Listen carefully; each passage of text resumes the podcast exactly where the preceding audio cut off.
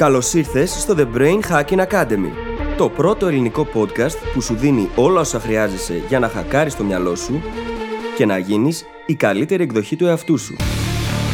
Μαζί σου, η Φίλης Γαβριλίδου και ο Δημήτρης Γιώκας.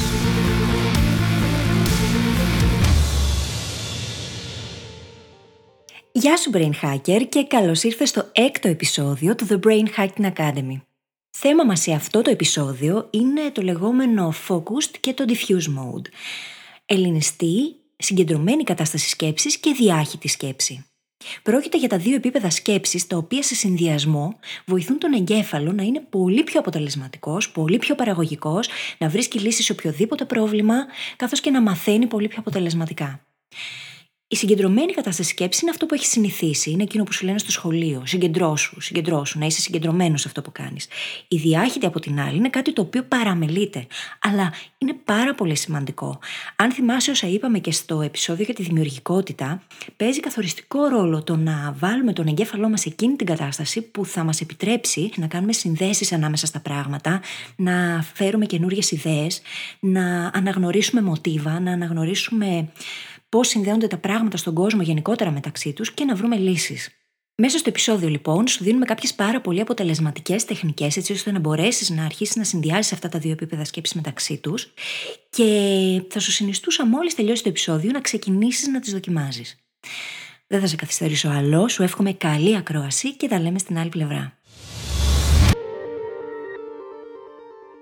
Καλησπέρα Δημήτρη. Καλησπέρα φίλη, τι κάνεις; Μια χαρά. Εσύ; Καλά είμαι, καλά είμαι. Είμαι λίγο κουρασμένος, αλλά ανυπομονώ για μερικές μέρες που έχω κανονίσει να ξεκουραστώ, να ησυχάσω. Ξέρεις, να μπορέσω να σκεφτώ λίγο, να διαβάσω κανένα βιβλίο που μου έχει λείψει λίγο τελευταία. Το ζηλεύω λίγο αυτό που θα κάνεις να το ξέρεις. Γιατί το κάνεις κι εσύ; Θα το κάνω, πρέπει να το κάνω γιατί και εγώ είμαι πολύ κουρασμένη αυτό το διάστημα. Ε, δηλαδή για πόσες μέρες θα είσαι σε diffuse mode?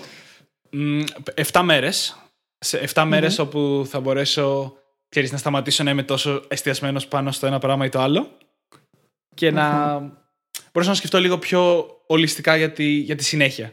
Για το τι θα κάνω από εδώ και πέρα, πώς θα κινηθώ στα project μου κτλ. Mm.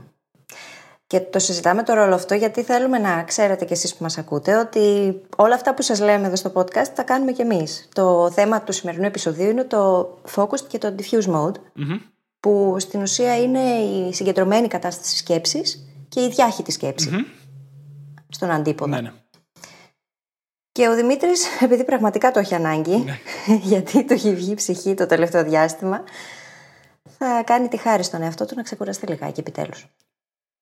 Ε, θα έπρεπε να είμαι λίγο πιο προσεκτικός και να το κάνω λίγο πιο συνειδητά. Αλλά το συνειδητοποίησα κάλλιο αργά παρά ποτέ. Και έχω σκοπό κιόλας από εδώ και πέρα, μετά που τελειώσει αυτή η μήνυ άδεια που θα δώσω στον εαυτό μου, να κανονίσω απευθείας την επόμενη μετά από λίγους μήνες, ώστε και να έχω μια τέτοια κατάσταση να περιμένω, αλλά και ταυτόχρονα ώστε να μην μπω στο ρυθμό κατευθείαν μετά και να ξεχάσω πάλι να κανονίσω άδεια για κανένα χρόνο. Mm. Θέλουν οργάνωση όλα αυτά. Ναι. Και καλό είναι να έχουμε και την ξεκούραση στο πρόγραμμα, σαν να πρόκειται για τη δουλειά μας. Ναι, ναι. Άλλωστε, αυτό που θα κάνεις τώρα ε, έρχεται σε άμεση συνάρτηση με το μαθαίνω πώς να μαθαίνω, έτσι. Ναι. Στην ουσία, ένα από τα πράγματα που πρέπει να κάνει κανείς, που θα έπρεπε να κάνει κανείς αν θέλει να μάθει κάτι καλά, είναι να το διδάξει. Οπότε και εμάς τώρα μας βοηθάει όλα αυτά να τα ευεδώσουμε πολύ καλύτερα. Ναι. Και να γίνουμε καλύτεροι μέσα από αυτό. Ναι, και η αλήθεια είναι ότι επειδή κυριολεκτικά έχω να σταματήσω να δουλεύω σχεδόν ένα χρόνο, μπορεί και λίγο παραπάνω, έχει μαζευτεί τόση γνώση και τόσα συμπεράσματα και τόσες ιδέες μέσα σε αυτό το διάστημα και δεν έχω αφιερώσει χρόνο στον εαυτό μου να ηρεμήσει και να τα μαζέψει όλα αυτά, να τα επεξεργαστεί και να, να τα πάει στο επόμενο επίπεδο, να τα συνδέσει μεταξύ τους. Είναι αυτό mm. ακριβώς που είπες, ότι θα έχω 7 μέρες να είμαι σε diffuse mode, στη διάχυτη κατάσταση. Ανυπομονώ. Χαίρομαι. Λοιπόν, να εξηγήσουμε όμως λιγάκι τι είναι όλο αυτό τώρα και για ποιο λόγο εμείς το έχουμε κάνει επεισόδιο.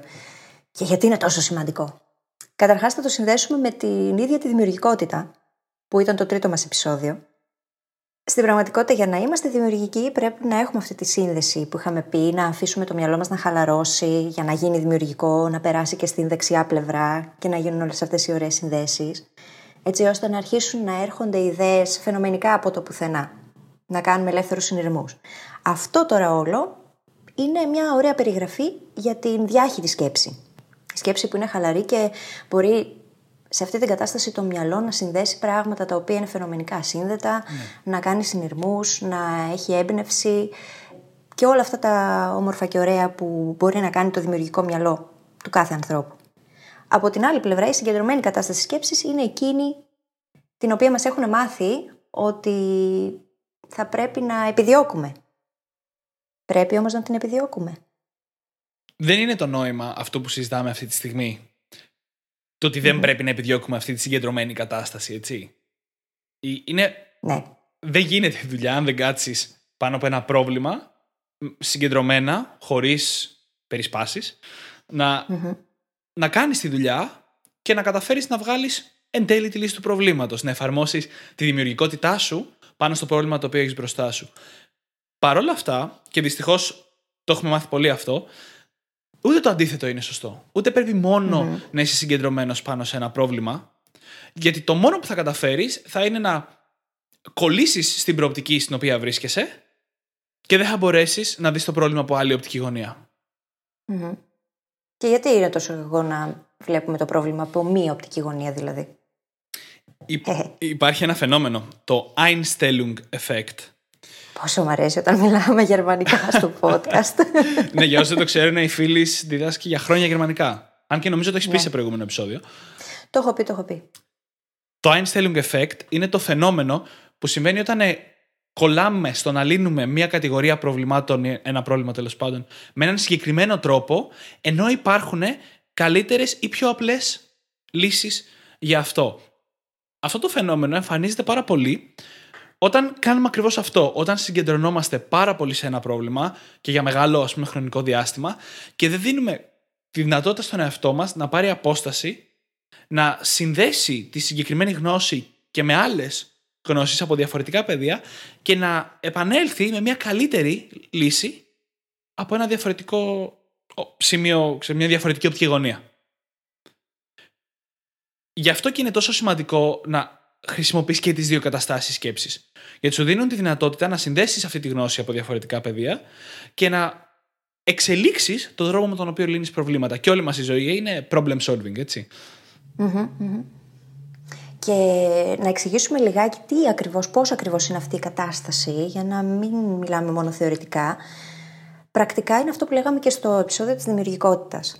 Λίγο πριν αποκοιμηθούμε το βράδυ είμαστε σε diffuse mode, έχει χαλαρώσει ο εγκέφαλος και είναι σε μια κατάσταση όπου μπορεί να κατεβάσει ιδέες από το πουθενά, μπορεί να συνδέσει πράγματα σύνδετα, μπορεί να αφομοιώσει γνώση πολύ καλύτερα Επίσης, πολύ σημαντικό πράγμα και αυτό, γιατί είχαμε πει ότι καλό είναι λίγο πριν κοιμηθούμε να περνάμε μια καλή επανάληψη 5-10 λεπτά, όχι μια. Όταν λέω μια καλή επανάληψη, δεν εννοώ να κάτσεις με τις ώρες, αλλά 5-10 λεπτά και να επαναλαμβάνουμε εκείνο που θέλαμε να μάθουμε, για παράδειγμα. Οπότε, ένα ωραίο δείγμα είναι το ότι μπαίνουμε κάθε βράδυ, λίγο πριν μας πάρει ο ύπνος, σε αυτή την κατάσταση. Για να καταλάβετε λιγάκι πώς αισθάνεται κανείς κιόλας σε εκείνη τη φάση. Ένας άλλος τρόπος για να μπεις είναι με το να κάνεις διαλογισμό ή με το να είσαι ναι. mindful, να επικεντρωθείς, ας πούμε, σε ένα. Δεν ξέρω, σε ένα δέντρο, σε ένα φυτό. Να παίξεις με το σκύλο σου. Και να χαλαρώσεις έτσι μέσα από αυτό. Mm-hmm. Δίνοντας τον εγκέφαλο λοιπόν την ευκαιρία να χαλαρώσει, μπαίνεις σε αυτή την κατάσταση όπου τα εγκεφαλικά κύματα εκπέμπουν σε α. Αυτό το είχαμε ξανασυζητήσει νομίζω και στο προηγούμενο επεισόδιο. Κάτι είχα αναφέρει ε, και είχα δώσει και μια υπόσχεση. Δεν θυμάμαι. μπορεί, μπορεί. Αυτή η υπόσχεση κάτι μου λέει. Ναι.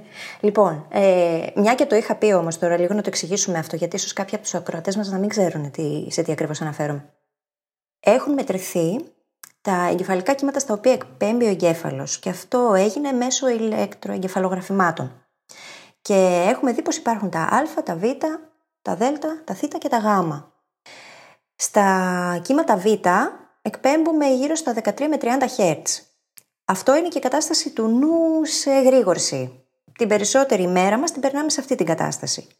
Στα κύματα α όμως, που είναι στα 8 με 13 Hz περίπου, ο εγκέφαλος είναι πολύ χαλαρός και το σώμα, κατ' επεκταση και σε εκείνη τη φάση έχουμε περάσει στη δημιουργική πλευρά. Μπορούμε και βλέπουμε τη συνολική εικόνα που λένε, μπορούμε και κάνουμε συνδέσεις, νιρμούς και επίσης είχαμε πει πως σε αυτή την κατάσταση το μυαλό μπορεί να απορροφήσει έως και κατά 300% περισσότερη γνώση, πιο εύκολα. Πολύ σημαντικό κομμάτι αυτό. Γιατί όντας σε κύματα Β, αυτό είναι πολύ πιο δύσκολο. Που σημαίνει ότι όταν είμαστε αγχωμένοι, όταν είμαστε συνεχώς σε εγρήγορση, δεν μαθαίνουμε τόσο αποτελεσματικά. Πολύ σημαντικό κομμάτι που η εκπαίδευση το περνάει τελείως. Ναι. Δεν του δίνει κανείς ποτέ καμία σημασία. Στο σχολείο νομίζω αγνοείται πάρα πολύ η αξία του να μην είσαι συγκεντρωμένος. Ναι, και του να μην είσαι αγχωμένος επίσης. Τεράστια συζήτηση κι αυτή. Το ζήτημα είναι ότι περνάς στο σχολείο και όλοι σου λένε ότι για να προχωρήσεις πρέπει να είσαι συγκεντρωμένος, γιατί δεν είσαι συγκεντρωμένος, δεν σου δίνεται η ευκαιρία να μπεις στη διάχυτη κατάσταση για να μπορέσεις να πας έτσι τη σκέψη σου και τη δημιουργικότητά σου ένα βήμα παρακάτω. Και αν μέχρι τώρα όλη αυτή η συζήτηση σου ακούγεται λίγο. OK, okay, απλά ξεκουράσου. Η αλήθεια είναι ότι είναι, ότι είναι μια πάρα πολύ σημαντική στρατηγική που θα βελτιώσει το πώς μαθαίνεις. Θεμελιώδης, θα έλεγα.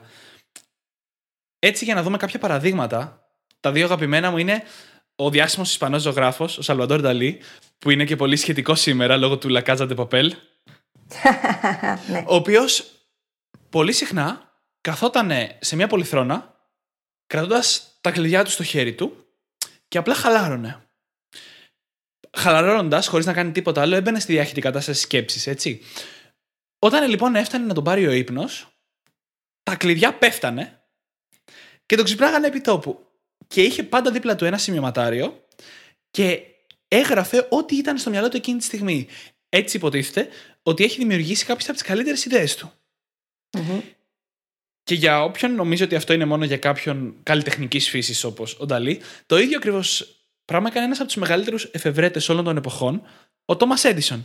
Ο οποίος έκανε μια πολύ παρόμοια διαδικασία, απλά κρατούσε δύο μεταλλικές μπάλες στο χέρι του, οι οποίες πέφτανε κάτω, τον ξυπνάγανε και απευθείας έγραφε και έτρεχε στο εργαστήριό του να υλοποιήσει κιόλας. Όπως mm-hmm. είχε τις όπως είχε τις ιδέες.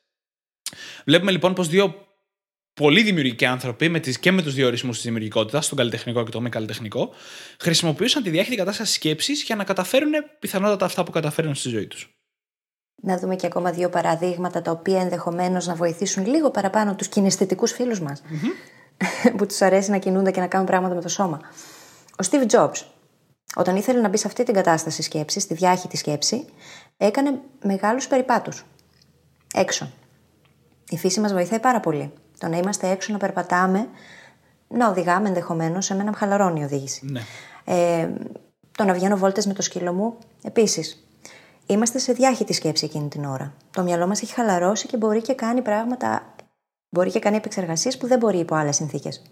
Ένα άλλο παράδειγμα είναι ο Αϊνστάιν, ο Άλμπερτ Αϊνστάιν τον οποίο δεν θα κουραστώ ποτέ να τον αναφέρω και δεν με νοιάζει αν θα με βαρεθείτε. ε,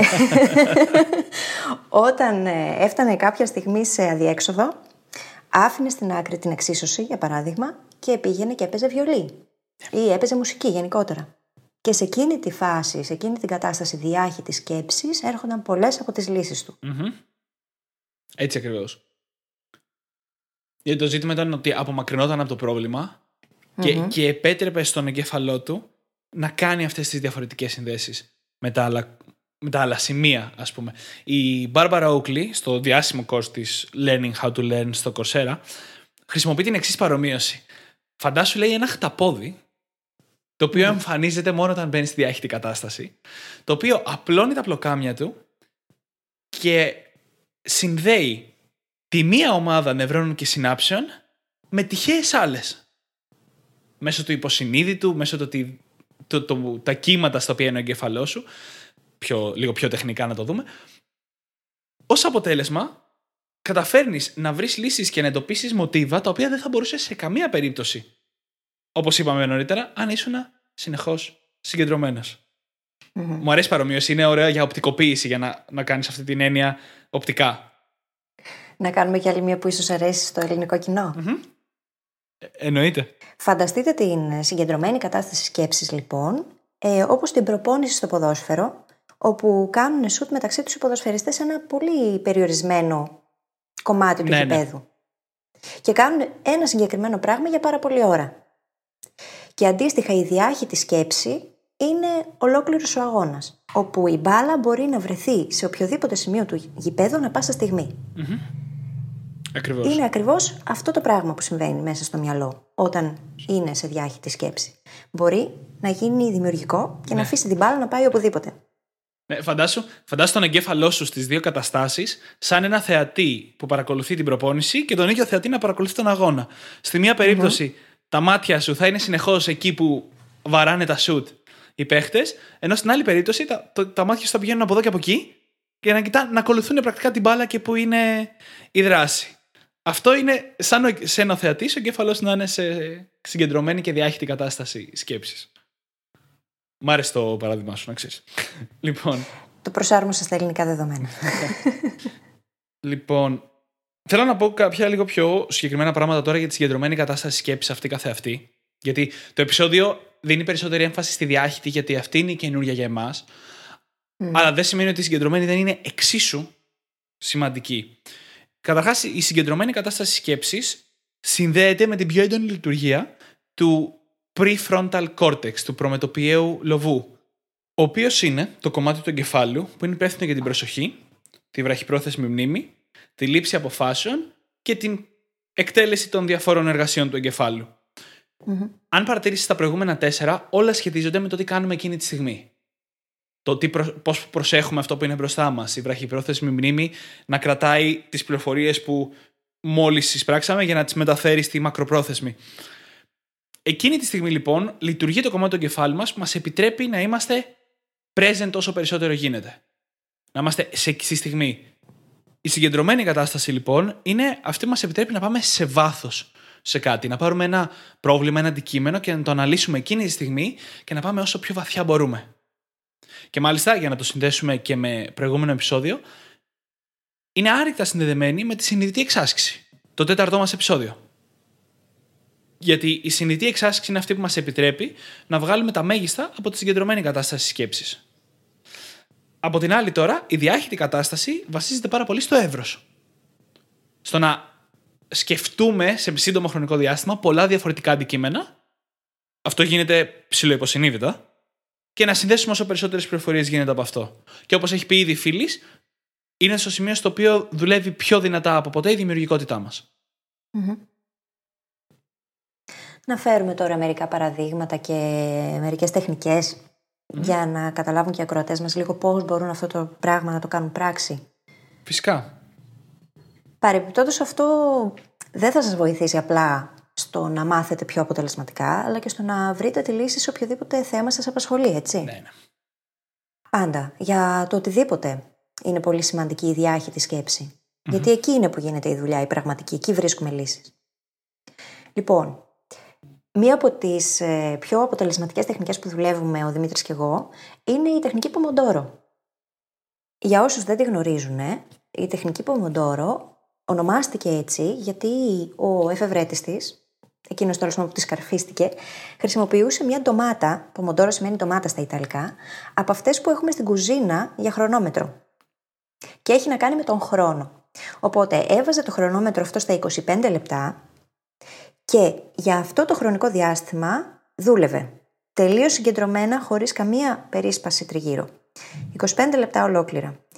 Στα 25 λεπτά όμως που χτυπούσε το χρονόμετρο, σταματούσε για 5 λεπτά και έκανε διάλειμμα. Σηκωνόταν, έπινε νερό, έκανε καμιά βόλτα μες στο σπίτι, μπορεί να έκανε καμιά άσκηση, οτιδήποτε. Και αυτό το πράγμα γινόταν τέσσερις φορές. Ο κλασικός κύκλος, ας πούμε, είναι τέσσερις επαναλήψεις. Τέσσερις φάσεις δουλειάς με διάλειμμα στο ενδιάμεσο. Των 5 λεπτών. Των 5 λεπτών διαλύματα, ναι, δεν μιλάμε τώρα για ώρες ολόκληρες. Και μπορεί κανείς, αφού το κάνει αυτό για τέσσερις κύκλους, να κάνει ένα μεγαλύτερο διάλειμμα μετά, να πάει να φάει, να κάνει καμιά βόλτα και να επαναλάβει, αν θέλει, και δευτερη γύρα. Τώρα, γιατί αυτό το πράγμα είναι σημαντικό; Πέρα από το γεγονός ότι μας επιτρέπει να είμαστε συγκεντρωμένοι για τόσο όσο, γιατί η αλήθεια είναι πως το μυαλό χρειάζεται συχνά διαλύματα, όταν το βομβαρδίζουμε συνεχόμενα, ενώ είναι στη συγκεντρωμένη κατάσταση σκέψης, κάποια στιγμή έρχεται και μπουκώνει το καημένο. Θέλει να ξεκουραστεί λιγάκι, να χαλαρώσει, να μπει σε διάχυτη σκέψη για να απορροφήσει, να συνδέσει τα πράγματα μεταξύ τους, να δει τη συνολική εικόνα, να αποκτήσει αυτό το εύρος σκέψης που περιέγραφε πριν ο Δημήτρης. Όταν δεν του το επιτρέπουμε όμως, τότε εκείνο μπορεί να φτάσει μέχρι ένα σημείο. Το περιορίζουμε στην πραγματικότητα. Τα διαλύματα όμως του δίνουν την ευκαιρία να απορροφήσει όλη αυτή τη γνώση, την πληροφορία ή τέλος πάντων μπορεί να έχει να κάνει με τη δουλειά μας, έτσι να μην έχει να κάνει με μάθηση και να μας βοηθήσει να είμαστε πολύ πιο παραγωγικοί και αποδοτικοί μετά. Και πέρα από αυτό, υπάρχει και κάτι ακόμα το οποίο αφορά την ίδια τη μνήμη του ανθρώπου, την απομνημόνευση, που έχει αποδειχθεί επιστημονικά και λέγεται recency and primacy effect στα αγγλικά. Που πολύ απλά σημαίνει πως ε, το μυαλό τίνει να θυμάται πολύ καλύτερα εκείνα που βρίσκονται στην αρχή μιας διάλεξης ενός μαθήματος, ενός ε, κεφαλαίου και εκείνα που βρίσκονται στο τέλος. Δεν θα αναλύσουμε τώρα το για ποιο λόγο γίνεται αυτό, αλλά θυμόμαστε εκείνο που είναι στην αρχή και εκείνο που είναι στο τέλος. Μέσω της τεχνικής Πομοντόρο και των διαλυμάτων λοιπόν, εμείς δημιουργούμε τεχνητά πολλές αρχές και πολλά τέλη. Και αυτό έχει ως αποτέλεσμα να θυμόμαστε πολύ περισσότερα πράγματα από το να πηγαίναμε και να δουλεύαμε τρεις ώρες σε ρήπανο σε κάτι και να μην δίνουμε στον εαυτό μας την ευκαιρία να μπει σε αυτή τη διάχυτη σκέψη για να απορροφήσει περισσότερα πράγματα. Γι' αυτό ίσως και η τεχνική Πομοντόρο είναι η πρώτη και σημαντικότερη τεχνική, και είναι και πάρα πολύ απλή κιόλας, και για την παραγωγικότητα και για τη μάθηση. Και όχι μόνο σου δίνει τη δυνατότητα να εναλλάσσεις συνεχώς από τη συγκεντρωμένη στη διάχυτη κατάσταση σκέψης και να επεξεργάζεσαι τις πληροφορίες που μόλις προσέλαβες, είναι και ένα φανταστικό εργαλείο κατά της αναβλητικότητας. Είναι πολύ πιο εύκολο να ξεκινήσεις να διαβάζεις ή να δουλεύεις πάνω σε κάτι όταν ξέρεις ότι μπροστά σου έχεις μόλις 25 λεπτά. 25 λεπτά δεν είναι πάρα πολύ, ούτε πολύ λίγο όμως. Είναι αρκετό δηλαδή για να γίνουν πράγματα. Και να πούμε κιόλας ότι δεν είναι απαραίτητο και καλά να είναι 25 λεπτά έτσι. Αν κάποιος ναι. δεν μπορεί να δουλέψει συγκεντρωμένα για 25 λεπτά, μπορεί να το κάνει 15 ή 10. Εγώ, ας πούμε, πάντα, ε, εδώ και πολλά χρόνια χρησιμοποιώ μια, παραλλαγή, μια μικρή παραλλαγή όπου κάνω 25 λεπτά δουλειά, κάνω 5 λεπτά διάλειμμα μετά, αλλά μετά το δεύτερο Pomodoro κάνω λίγο μεγαλύτερο διάλειμμα. Γιατί αν, mm αν ξέρω ότι έχω πολλή δουλειά μπροστά μου, τα 5 λεπτά διαλύματα για 4 Pomodoro μου, φαίνεται, mm. μου φαίνονται λίγο. Και με δυσκολεύει και χτυπάει η αναβλητικότητα. Οπότε κάνω λίγο μεγαλύτερο διάλειμμα μετά το δεύτερο Pomodoro. Δεν περιμένω να φτάσει στο τέταρτο. Και να πούμε κιόλας ότι όταν χτυπάει αυτό το χρονόμετρο, αν γράφαμε, ας πούμε, μια πρόταση, την αφήνουμε στη μέση. Δεν την ολοκληρώνουμε. Αν κάναμε μια δουλειά εκείνη την ώρα, γράφαμε ένα email ή οτιδήποτε, τα αφήνουμε στη μέση και φεύγουμε όπως είναι. Ναι. Δεν ολοκληρώνουμε. Αφήνουμε τα πάντα μισά. Νομίζουμε ότι σε διάχυτη σκέψη το μυαλό μας είναι αλλού. Αλλά στο παρασκήνιο συνεχίζει να δουλεύει τις πληροφορίες και να τις επεξεργάζεται και είναι ευκαιρία εκείνη τη στιγμή. Μην ολοκληρώνετε λοιπόν προτάσεις και δουλειές. Αφήστε τα στη μέση εκείνη την ώρα, γιατί όταν θα τις ξαναπιάσετε θα γίνουν καλύτερες. Και η αναβλητικότητα, το αγαπημένο μας θέμα. Όχι, το αγαπημένο, το αγαπημένο μου θέμα τουλάχιστον. Θα είναι ναι. και το επόμενο επεισόδιο, ε. Ναι, η αναβλητικότητα είναι και μεγάλο κομμάτι, έτσι. Ε, μπορεί το μυαλό να ξέρει ότι εκείνη την ώρα το κοροϊδεύεις και του λες: Έλα, θα δουλέψουμε μόνο πέντε λεπτά. Αλλά πάντα την πατάει. Πάντα. Και άπαξ και ξεκινήσεις, δεν θα σταματήσει τα 5 λεπτά. Ή στα 25, δεν ξέρω κι εγώ τι. Ναι. Το θέμα είναι πάντα να γίνει η αρχή. Αν κάνεις την αρχή όμως, δεν θα σταματήσεις. Πάντα όμως το μυαλό την πατάει. Σαν όργανο είναι χαζό. Χωρίς τη δική μας συνειδητότητα, δεν μπορεί να κάνει και πολλά πράγματα από μόνο του. mm Όπως και οι υπολογιστές άλλωστε. Μία ακόμα τεχνική για να φέρεις τη διαχείριτη κατάσταση σκέψης στη ζωή σου είναι να πιέζεις αυτό που κάνεις, να πιέζεις τον εαυτό σου σε αυτό που κάνεις μέχρι, μέχρι το σημείο που θα κολλήσει. Παραδείγματος χάρη, αν προσπαθείς να λύσεις ασκήσεις στα μαθηματικά, πίεζει τον εαυτό σου να φτάσεις μέχρι το σημείο που πραγματικά δεν μπορεί να πάει άλλο. Και σε εκείνη τη στιγμή που είσαι τρομερά συγκεντρωμένος και δεν μπορείς να πας παρακάτω, σήκω. Δώσε, κάνε, ναι. κάνε διάλειμμα στο οποίο μην καταπιαστείς με κάτι άλλο. Δώσε τον εαυτό σου το χρόνο να επεξεργαστεί όλη αυτή η πληροφορία, να μπει στη διάχυτη κατάσταση σκέψης και να συνδέσει τα πράγματα μεταξύ τους. Το ίδιο δεν ισχύει μόνο όταν λύνει μαθηματικά, έτσι και όταν δουλεύεις πάνω σε κάτι. Όταν ε, γράφεις ένα κείμενο ή κάνεις κάτι στη δουλειά και θέλεις να το εξελίξεις, να το πας στο επόμενο επίπεδο και έχει φτάσει εκείνη τη στιγμή μέχρι εκεί που μπορείς εκείνη τη στιγμή, σήκω, πάρε λίγο το χρόνο σου, πήγαινε πιες λίγο νερό, πήγαινε φάει οτιδήποτε και όταν γυρίσεις, πιθανότατα θα είσαι ήδη έτοιμος για να πας παρακάτω. Το, το, το νόημα εδώ είναι να, να κάνεις συνειδητή εξάσκηση μέχρι όσο δεν πάει πριν σηκωθείς. Γιατί εκεί είναι που, που ο εγκέφαλός σου έχει πραγματικά αφιερώσει πολλούς πόρους στο να σκέφτεται το ένα συγκεκριμένο πρόβλημα. Οπότε με το που μπαίνουμε στη διάχυτη κατάσταση σκέψης και αρχίζει να, το, να τα συνδέει αυτά με άλλα πράγματα, είναι που παίρνεις το μεγαλύτερο Τώρα μου ήρθε στο μυαλό κάτι που μου είπε πριν από κάνα μήνα ο μέντοράς μου και θα το αναφέρω. Πολλές φορές δεν τυχαίνει να κάθεσαι εκεί, εκεί που κάθεσαι, ρε παιδί μου, στο σπίτι ή στο γραφείο ή οπουδήποτε, και να σκαλώσει το μάτι σου κάπου έτσι και να έχεις κολλήσει και να κοιτάς το υπερπέραν. Είναι η απόλυτη κατάσταση διάχυτη σκέψης. Και εμείς τι πάμε και κάνουμε; Χτυπάμε παλαμάκια, λέμε, πού είσαι, τι κάνεις, πού ταξιδεύεις. Ναι. Αφήστε τον τον άνθρωπο όταν τον βλέπετε σε αυτή την κατάσταση. Ναι. Γίνεται δουλειά εκείνη την ώρα μες στο μυαλό του. Ναι. Πολύτιμη δουλειά κιόλας. Ναι, πολύτιμη δουλειά. Και δεν μιλήσαμε καθόλου για τον ύπνο, τον ίδιο τον ύπνο, έτσι. Ε, μιλήσαμε για το προ. Μιλήσαμε για το προ ύπνο και μετά αλλάξαμε θέμα και θέλω να το πω. Ήθελα να ρωτήσω, ήθελα να ρωτήσω το κοινό μας να σκεφτεί πόσες φορές έχουν κοιμηθεί σκεφτόμενοι ένα πρόβλημα. Το πάθαινα πάρα πολύ mm. αυτό στο σχολείο. Πάρα πολύ. Σκεφτόμενοι ένα πρόβλημα που δεν μπορούσε με τίποτα να λύσουν και ξυπνήσαν το πρωί και ξέρανε τη λύση. Ή τους εμφανίστηκε κάπου και την είδανε γιατί ήταν εστιασμένο το μυαλό στο να βρει τη λύση. Α πούμε, εμένα πολλές φορές μου συμβαίνει να διαρωτώ με κάτι πριν κοιμηθώ και την επόμενη μέρα να ανοίξω τον υπολογιστή και να πω στο facebook, έτσι, ας πούμε. Και να δω ένα άρθρο εκείνη την ώρα μπροστά μου που υπό άλλες συνθήκες, ας πούμε, δεν θα το πρόσεχα καν. Και αυτό να μου δίνει την απάντηση σε αυτό που ήθελα. Ή να μου πει κάτι ένας φίλος, να πω, Α, καλέ, αυτό το ψάχνα. Αυτό ήθελα. Αυτή είναι η ιδέα που έψαχνα. Αν δεν είχαμε συντονιστεί όμως με αυτό το πράγμα, δεν θα το βλέπαμε, δεν θα το ακούγαμε είναι το φαινόμενο που έχουμε ξαναναφέρει με όταν παίρνεις καινούργιο αυτοκίνητο. Mm. Που ξαφνικά παίρνεις ένα καινούργιο αμάξι και το, το βλέπεις παντού στον δρόμο γύρω σου. Αλλά στην πραγματικότητα δεν αυξηθήκαν αυτά τα αμάξια στον δρόμο, απλά εσύ τα παρατηρείς περισσότερο. Ναι. Με λίγα λόγια, όταν προετοιμάζεις τον εαυτό σου, είτε πριν τον ύπνο, είτε και γενικότερα, να σκέφτεται ένα πρόβλημα και μετά τον αφήνεις να χαλαρώσει, τον έχεις ήδη προγραμματίσει να εντοπίσει τις λύσεις σε αυτό το πρόβλημα. Και mm. αυτό δεν θα το κάνει στη συγκεντρωμένη κατάσταση σκέψης. Όταν είμαστε στη συγκεντρωμένη, κατεβάζουμε παροπίδες. Τσίνα.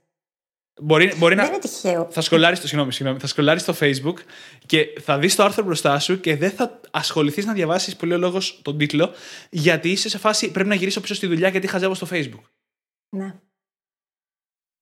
Πρέπει να είσαι στη διάχυτη κατάσταση σκέψης για να παρατηρήσεις αυτό που είναι, που είναι εξωτερικό, έτσι, που είναι έξω από αυτό στο οποίο έχεις εστιάσει. Άλλο παράδειγμα είναι το όταν είμαστε στο ντους. Ναι. Με το που χαλαρώνουμε, ξαφνικά αρχίζουν και έρχονται εμπνεύσεις και λες: α, α, δεν έχω χαρτί να το σημειώσω τώρα. Ναι. ναι. δεν είναι τυχαίο αυτό. Πε... Καθόλου τυχαίο δεν είναι. Πέρα από την πλάκα, ξεκάθαρα βασικά, έχω πάρει κάποιες από τις σημαντικότερες αποφάσεις και έχω κάνει κάποιες από τις σημαντικότερες συνειδητοποιήσεις για τη δικιά μου ζωή στην οδήγηση και στο ντουζ. Δύο ναι. καταστάσεις, στι οποίες είσαι σε απόλυτη διάχυτη κατάσταση σκέψης, εκτός αν είσαι νέος οδηγός. Αν είσαι, πήγαινε άκου το δεύτερο επεισόδιο για την εκθετική αύξηση της γνώσης και ξανά έλα. Ο Δημήτρης ε, τα λέει αυτά, λέει πήγαινε άκουσε το δεύτερο και δείχνει κιόλας προς μία κατεύθυνση. Λες και τα έχουμε κάπου τοποθετημένο.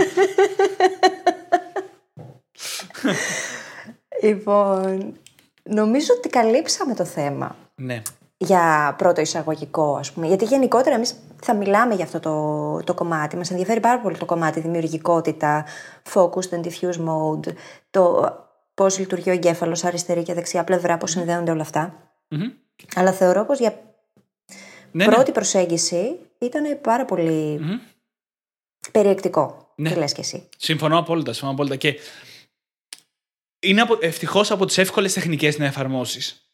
Mm. Δηλαδή, ήδη κάθεσαι και ασχολείσαι δύο ώρες με κάτι. Απλά φρόντισε να προσθέσεις και τρία-πεντά λεπτά ενδιάμεσα, όπου απλά θα σηκωθείς συνειδητά και θα πας να πιεις λίγο νερό και να περπατήσεις λίγο πάνω κάτω στο δωμάτιο. Είναι τόσο απλό να το χρησιμοποιήσει στη ζωή σου. Θα σου πω πολλές φορές τι μου λένε οι μαθητές μου όταν τους ε, βάζω να το κάνουν αυτό. Γιατί τους βάζω να το κάνουν.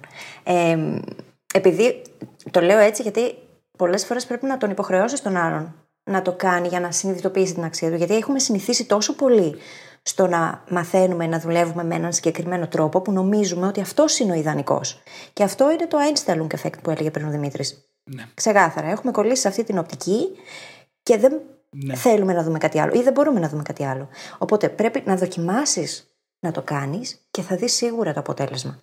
Γιατί το μυαλό έτσι θέλει να μαθαίνει και όχι το δικό μου και του Δημήτρη, ολονών. Είναι πολύ πιο αποτελεσματικό όταν του δίνουμε την ευκαιρία να είναι και στη μία και στην άλλη κατάσταση και να ισορροπεί αυτές τις δύο μεταξύ τους. Ναι. Είναι, αυτό ακριβώς σκεφτόμουν. Ότι το Einstellung effect, αν θέλεις να το δεις κάπου στη ζωή σου, δες το στο πώς έχεις μάθει να μαθαίνεις. Και όλοι μας. Έτσι, μάθαμε να μαθαίνουμε με έναν τρόπο. Τον, ε- τον εξασκήσαμε, συγκεντρωθήκαμε σε αυτόν για χρόνια. Και πλέον χρησιμοποιούμε μόνον αυτόν, ενώ υπάρχουν πιο απλοί τρόποι, πιο γρήγοροι και πιο αποδοτικοί ταυτόχρονα. Ναι. Και όλο αυτό μας κοστίζει κιόλας έτσι. Μας κοστίζει χρόνο και χρήμα. Ναι. Ε- Ειδικά στο χρόνο έχουμε δει πολλές φορές πως φτάνουμε να αφιερώνουμε μέχρι και πέντε φορές περισσότερο χρόνο από ό,τι χρειάζεται. Στο Ε, και δε- αυτό βασίζεται και σε έρευνες που έχουν γίνει, έτσι. Ναι, Δεν ναι. το λέμε εμείς από το κεφάλι μας. Ναι, ναι. Δεν θυμάμαι αν ήταν στο, μέσα στο προηγούμενο επεισόδιο ή αν το συζητήσαμε μετά που κλείσαμε. Το πώς ο κόσμος για να μάθει παραδείγματο χάρη λεξιλόγιο σε μια ξένη γλώσσα έχει συνηθίσει να αφιερώνει μία, δύο, τρεις ώρες να διαβάζει λεξιλόγιο από λίστες κατεβατά, ας πούμε, και τέτοια κάθε φορά που διαβάζει. Ενώ στην πραγματικότητα το μόνο που χρειάζεται για να μάθεις λεξιλόγιο είναι 10 λεπτά επανάληψης σε αυξανόμενα διαστήματα τη μέρα. Ναι. Όχι, το συζητήσαμε on, ε, on Δεν- the record. Ναι. Φαντάζομαι το συζητήσαμε on the record, αλλά Και για όποιον δεν το άκουσε, μπορεί να πάει στο πέμπτο επεισόδιο και να μάθει γιατί μιλάμε. Ναι. Και σε γενικές γραμμές, δώστε λίγο έμφαση, κατά τη δικιά μου γνώμη και της φίλης, στο να μάθετε ξανά πώς να μαθαίνετε. Μμ. Και είναι πολύ σημαντικό να, να κάτσουμε και να μελετήσουμε για το πώς να μαθαίνουμε. Είναι το μεγαλύτερο και το χειρότερο Einstellung effect που έχουμε φέρει στη ζωή Μμμ. μας. Και όπως έχουμε πει, είναι και η δεξιότητα του 21ου αιώνα, έτσι. Ναι. Δυστυχώς. Τέλος πάντων, γι' αυτό είμαστε εμείς εδώ. Αυτή είναι η δουλειά μας με το podcast. Και ο στόχος είναι να σας δώσουμε ή να σου δώσουμε όλη τη γνώση, την πρόσβαση στη γνώση, έτσι ώστε να αρχίσεις να αλλάζεις αυτόν τον τρόπο. Ναι. Γιατί είναι σημαντικό να τα αλλάξουμε. Όταν εμείς συνειδητοποίησαμε πόσο χρόνο χάναμε από τη ζωή μας, αυτή ήταν μία από εκείνες τις συνειδητοποίησεις που λες: OK, τώρα ξέρω, δεν υπάρχει γυρισμός. Ναι. Θα αρχίσω να λειτουργώ με αυτόν τον τρόπο. Μάλιστα, ναι. Αυτό το συζητούσα από το Σαββατοκύριακο κάπου ε, σχετικά με το mindset. Ξέρεις, πολλά πράγματα στη ζωή μας μπορούμε να τα ξεκινήσουμε και μετά να τα παρατήσουμε. Όπως να ξεκινήσουμε να φτιάξουμε τη διατροφή μας, να, την- να το αφήσουμε. Να αρχίσουμε να γυμναζόμαστε, να το αφήσουμε. Να μαθαίνουμε μια ξένη γλώσσα, να το παρατήσουμε. Με το mindset όμως, άπαξ και συνειδητοποιήσεις κάτι, δεν μπορείς να πας πίσω. Δεν δεν γίνεται να πας πίσω. Όταν, όπως λες, όταν συνειδητοποιήσαμε τι χρόνο χάνουμε, δεν μπορείς μετά να πεις «ΟΚ, δεν με νοιάζει». Δεν γίνεται. Δεν- Πραγματικά δεν είναι δυνατόν. Και το βλέπω αυτό ξανά και ξανά. Κόσμος που αρνείται, ας πούμε, να το δει, αλλά μόλις το βλέπει μπροστά του, μετά από λίγο αρχίζει και ψάχνεται. Το έχω δει αυτό το μοτίβο πολλές φορές. Ναι. Γιατί δεν μπορείς να, να δεχτείς να αφιερώνεις πενταπλάσιο χρόνο, έτσι. Ναι. Ξέρεις, ε, θα βοηθήσει πάρα πολύ σε όλο αυτό το Einstein effect και το επεισόδιο που θα κάνουμε για τα mental models, για τα νοητικά μοντέλα. Για το πώς κανείς να βρει τρόπους έτσι ώστε να αλλάξει την οπτική από την οποία βλέπει τα πράγματα και να βοηθήσει τον εαυτό του καλύτερα.